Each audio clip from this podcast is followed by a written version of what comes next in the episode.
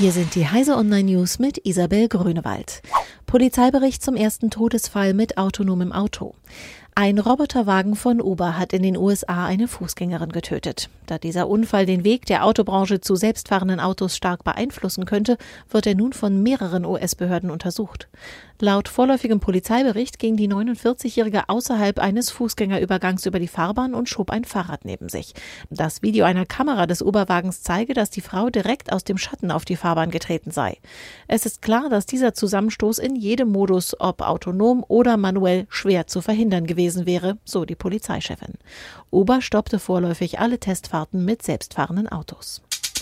Digitale Bildung, Kritik an Bring Your Own Device.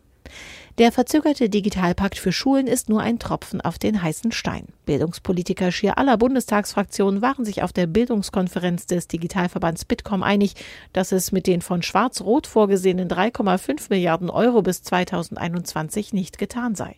Über Parteigrenzen hinweg sprachen sie sich auch gegen die Bring Your Own Device Linie von Bund und Ländern aus.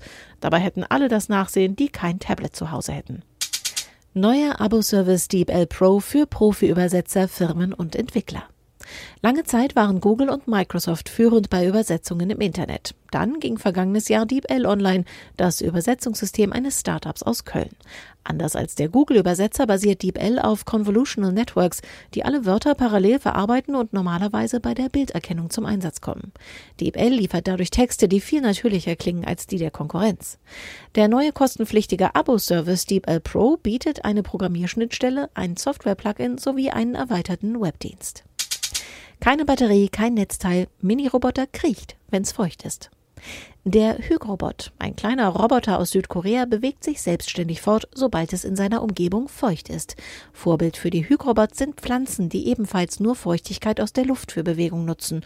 Ein Einsatzgebiet des Hygrobots könnte die Medizin sein, wenn sie auf feuchter Haut Medikamente verteilen. Diese und alle weiteren aktuellen Nachrichten finden Sie auf heise.de.